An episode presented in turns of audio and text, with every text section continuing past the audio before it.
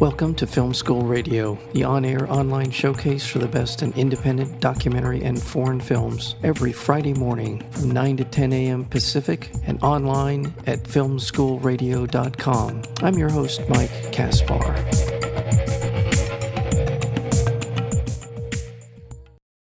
Accidental Climber chronicles the summiting of Mount Everest, known as the most grueling and dangerous endeavor, even for the most experienced climber. The world's highest mountain is known to torture the mind, the body, and the soul of those who dare to do what few have ever achieved. When 68 year old great grandfather Jim Geiger attempts to become the oldest American to summit the peak, what ensued was the worst disaster in mountaineering history. Beginning this epic journey, climbed over 35 years ago at the age of 40, has now ascended more than 14 mountains, over 6,500 feet, on the West Coast alone, including Mount Whitney, Mount Shasta, and more than 22 times Pyramid Peak in the Sierras. The film is called The Accidental Climber, and we're joined today by the subject of the film, that would be Jim Geiger, as well as the director, and that would be Stephen Orrit. To both of you, welcome to Film School Radio. Thank you. Thanks so much for having us, Mike. You're very welcome. Well, uh, I'll start with you, Stephen. Uh, how did you did you hear about what Jim was going to do? How did you sort of become familiar uh, with this particular um, journey? And then what uh, prompted the documentary film to ensue? The short story is that uh, Jim and I have a, a mutual friend um, that introduced us. Jim met him in Antarctica, uh, of all places. My, our mutual friend was down there as a, as a, a really just a, a, tourist going to, to, to uh, visit the South Pole, and Jim was down there climbing Mount Vinson, the tallest uh, mountain on on Antarctica, and they met. And um, this guy, a few months later, said to me, "I, you know, I met this really interesting character down in Antarctica, and he, I think he's he's trying to do something pretty exceptional." Uh, you know, to be the oldest American, I, I just found him to be extremely uh, authentic. And so um, he said, you know, if you want, I'll put you guys in touch. And and and he set up a call, and we spoke. And Jim was uh, Jim was Jim. He was very kind and affable. And I said, you know, I, am in Los Angeles, but I'd love to fly up to Sacramento and you know, take you to dinner and uh, and chat a little bit. And he said, come on up. So I, I, did. A few days later, and we went to dinner. And I think uh, with 10 minutes into the dinner, I, I was sold on uh, making a, a, film about Jim because I just found him to be extremely, uh, as my our mutual friend had said, authentic and inspirational. Uh, but like more thoroughly, he there's just no pretense there. He doesn't try to be these things. He's just being. He was just he's just he just he's Jim, and um, I found that to be very refreshing, and and was confident that that uh, it was somebody that we could make a film about. And so I asked him if we could, and he uh, agreed. And I said, I'll do it on one condition. I promised you know, not to encumber your, your process in, in any way. And I, you know, I don't want you to change at all what you're doing. We'll work around you. And, uh, and he was kind enough to let us do it. Well, you come, Jim Geiger comes across that way in the film as a very um, unencumbered, kind of very all on the surface in terms of his. You're an affable man, Jim Geiger, and uh, I, I can imagine that uh, and you seem like a person who uh, has got a certain level of determination once you commit yourself to something. But what did you yeah. think when uh, when when Stephen approached you and at, at dinner asked you about uh, essentially documenting your journey here? What was your first thought? Well there was of course some, a little bit of apprehension because i'd never been in a movie before and so i didn't know what to expect but uh, the more I spent time with Stephen, the it just kind of unfolded, and I was uh, swept up in the in the um, experience. But I just kept doing what I was doing, and he filmed it as it, as it was taking place. So they, as he said, he never got in my way. It was always a very comfortable experience, uh, and uh, I really enjoyed it after a while because I was looking forward to having him up. I really enjoyed his company, and it was just it, it, became a really fun thing to do. Um, and then, of course, the as we're uh, ending uh, the experience here in Sacramento and going on to Everest, uh, then then the uh, it, it, well everything began because then I'm on the mountain. I've got to I got to get this done, and then that whole process started to unfold. and we had uh, the videographer Tom Pollard along with with me, and and um, I just I was just taking one step at a time, trying to get to the Everest Base Camp and all the way to the top. Well, uh, as I said in the introduction, you were. Is it fair to call you an experienced mountaineer, uh, experienced climber? I mean, is that fair? Yeah, because I, at, by that time, when I was 68, uh, at that point in time, I already had been climbing 28 years, uh, various places. I just never climbed anything that big. I had been to Denali, I'd been to Aconcagua, I'd been to Elbrus, I'd been to uh, Kilimanjaro, um, and then we. So I had that experience behind me, kind of knowing what to expect, uh, and just uh, Everest threw us a little curveball uh, with the avalanche, which just stopped the whole process. But I was ready to go um, after I fully acclimated a few days after the avalanche. Well, was Everest always? I mean, was it always something that you had in your mind as far as uh, wanting to ascend Mount Everest? No, and that's that's part of the uh, interesting process that I went through because I I was happy just doing Whitney and Shasta every year, and then of course my uh, the guides that I had gone with uh, the, the guide that I went with on um, Rainier when I turned 50 uh, said, well, why don't you come to Kilimanjaro with us? And I, oh, yes. And then he said, how about Mount Elbrus in Russia? Yes. Uh, how about Mount Orizaba in Mexico? Yes. And so that, the mountain was, was an excuse to go to some incredible places. And I love that part of it. And I just never had a thought of ever doing Everest. Um, I did go to Everest Base Camp in 2001 with him, and he said, "Yeah, come on, we're gonna we're gonna go to Everest Base Camp. You want to come along?" I was fine with that, and I saw the members there that were doing uh, the climb of Everest, and I said, "Well, I'll never be able to do that, nor do I even want to do that." then, then uh, time passes along, and I've got Aconcagua, I got Denali, I've got oh my God, I got five of the seven summits. Well, let's go. Uh, and then in Vinson, I, I, I failed on the first attempt of Vinson, and I thought, oh, this is all over now. I never go to never be able to afford to go back to Vinson or ever Everest until I met my sponsor, and that and that began the journey to Everest. Yeah. I said yes. I've been saying yes to all these mountains, and Everest was just another yes. Yeah. Well, well, Stephen Orrit, l- let's talk a little bit about the logistics. I mean, obviously, this is a daunting exercise for an experienced climber. What is it like for a, a filmmaker to try and document and, and maybe back up a half a step what was your preparation like for you to be a part of this and then how is it in terms of just the logistics of trying to document what jim geiger was was was trying to do? My, my preparation uh, like personally physically or preparation for the filmmaking or both? I mean um, you i'm there i assume you had to go through some degree of physical preparation for this? What yeah i mean i'm a, I'm a fairly fit guy. I, I had, you know, I, I ran a marathon uh, probably three or four years prior to to working with Jim.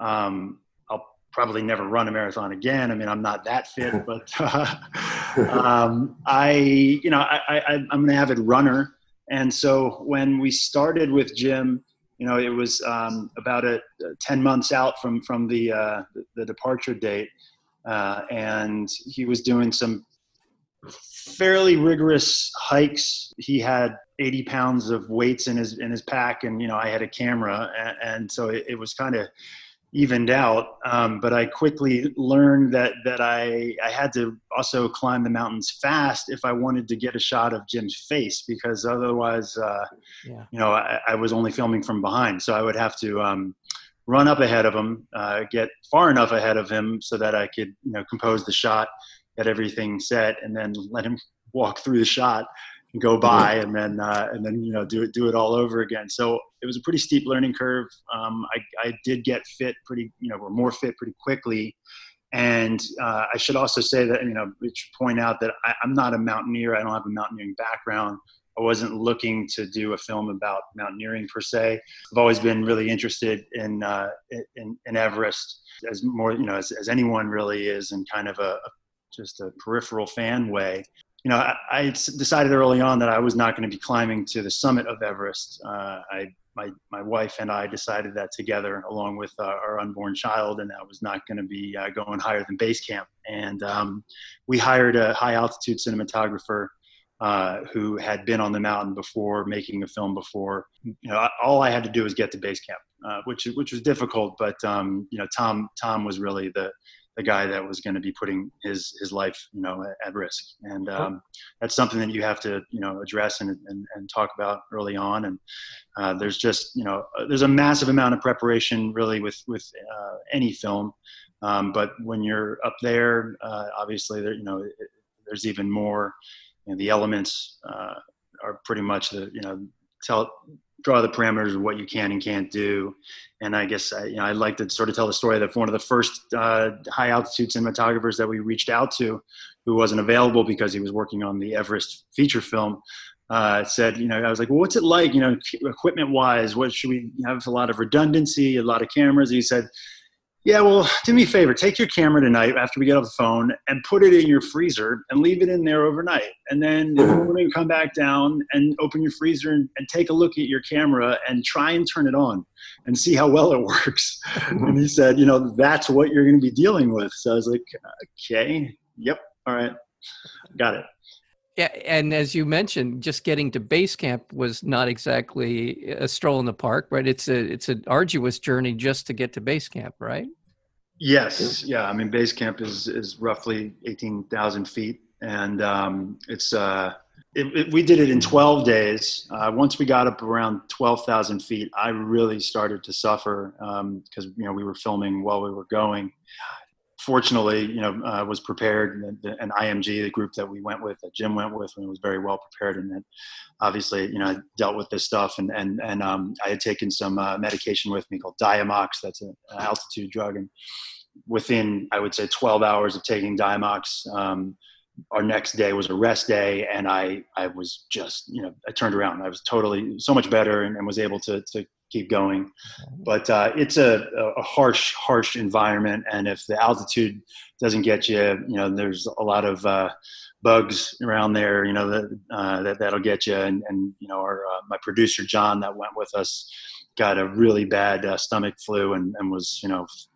Uh, pretty much the, the last two days on the way up to, to, to base camp was was really sick, vomiting, all, and uh, just had a hard time. But, he got there. Um, so it, it's a harsh environment. Uh, just depriving the body of oxygen will do a lot of unusual things to you. So I can imagine. Um, before we go any further, I want to remind our listeners we're speaking with the director uh, as well as the subject of a documentary film called the called Accidental Climber, and the director is Stephen Orrit, and we're speaking with also the subject, and that's Jim Geiger.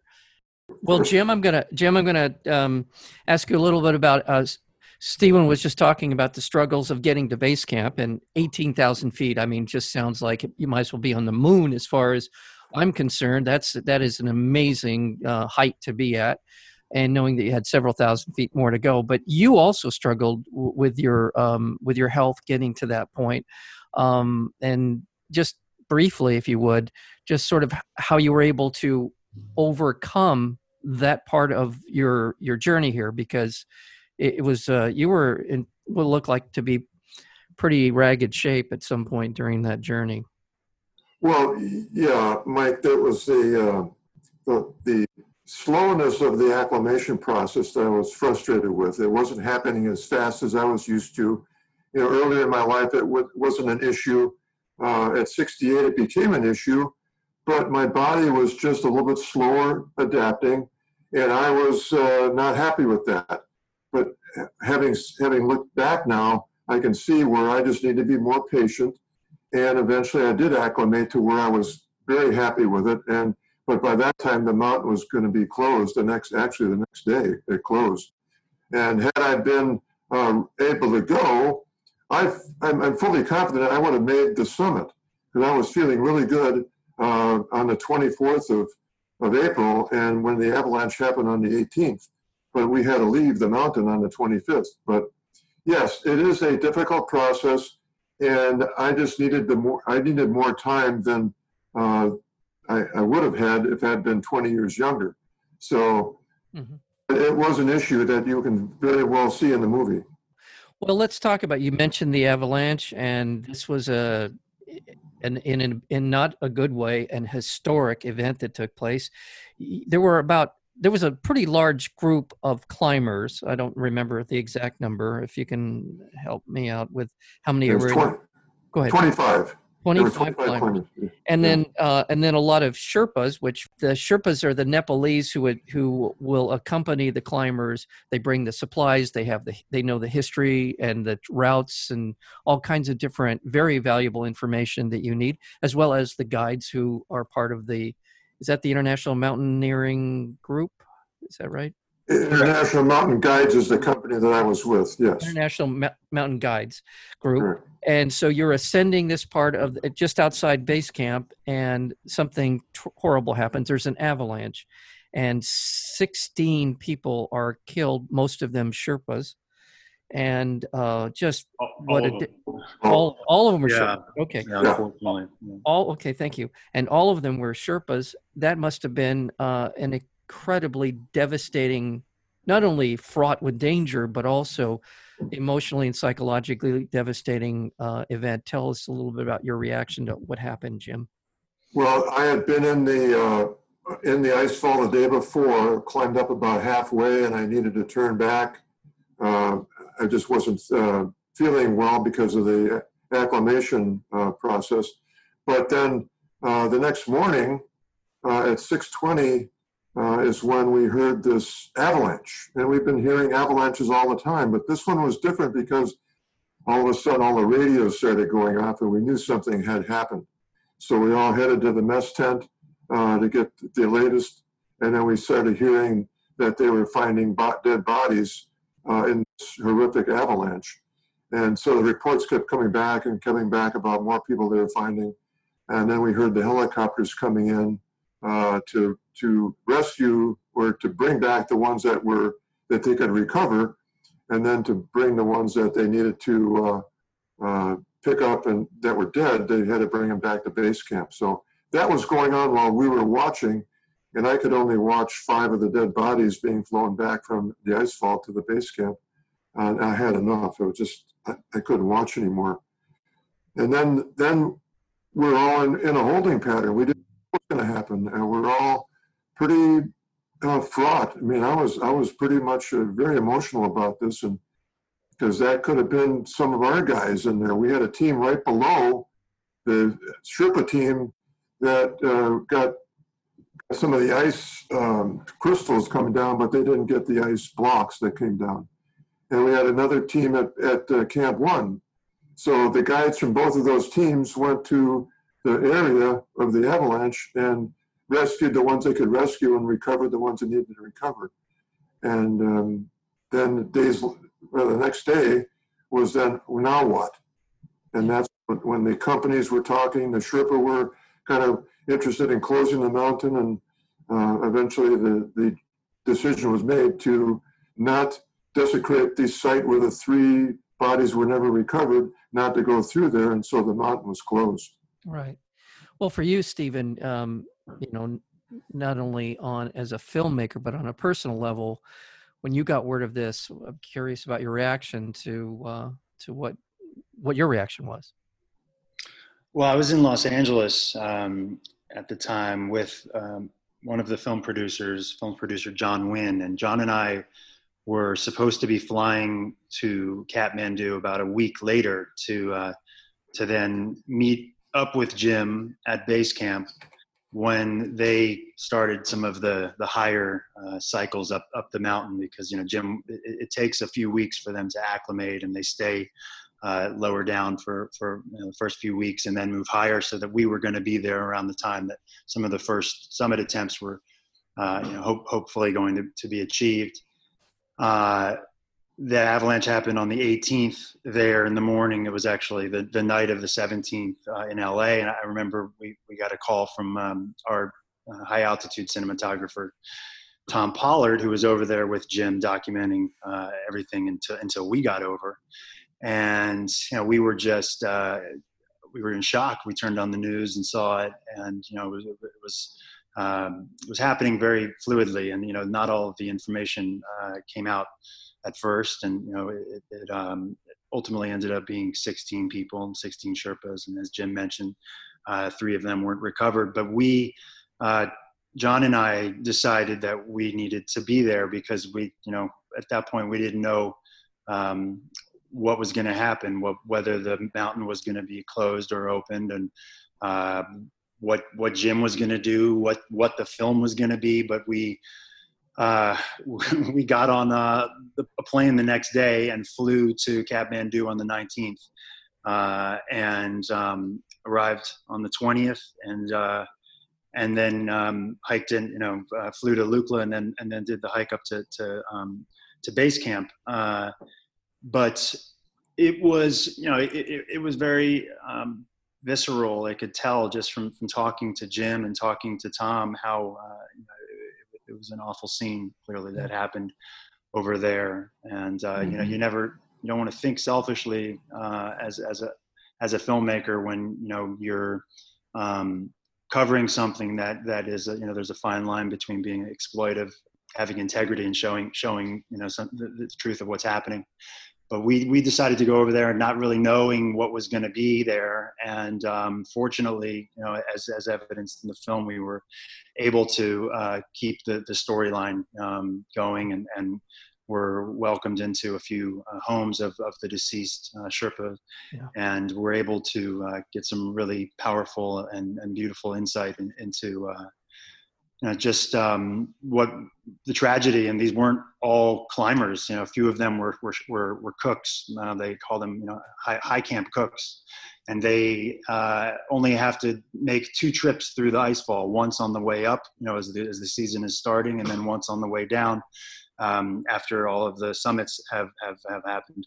And unfortunately, you know, just on on this this one, uh, first attempt uh, up with by this group. Uh, that's when when the when the avalanche hit, and and uh, just obviously an, an, awful awful tragedy. So. Right. There was a part of the film that follows, which is really about the Nepalese, the relationship that they have to not only to the mountain, but also to this ongoing enterprise of people coming there to to climb and and the treatment of those people who literally risk their lives every every season to uh, to assist these people who climb up the hill and um, climb up the mountain, and so there is that part of the film which I I've it, that sort of it has this coda to the film in terms of Jim's adventure, Jim's uh, expedition up there that I really humanizes uh, a lot of what happened on and during you know from the avalanche and and after that that I think is a, is an important part of the film as well. And uh, gosh, thank you uh, so much. First, the film again is Accidental Climber, and it will be available August 11th, and that it will be available on the, uh, all the platforms. I assume the usual suspects in terms of VOD and digital and digital on demand. Uh, beginning on August 11th, so you should be looking for it. Accidental Climber. And we have been talking with the director, and that would be Stephen Orrit, as well as the subject of the film, the very affable and, and entertaining uh, Jim Geiger. Thank you. Uh, thank you so much uh, to both of you for spending some time with us here on Film School Radio. And all the best to you, Jim. Uh, well, thank more- you, Mike. okay, keep on keeping on, and and to you, Stephen. Thank you so much for your work here. Very much. Really, really appreciate it. Appreciate it very much, Mike.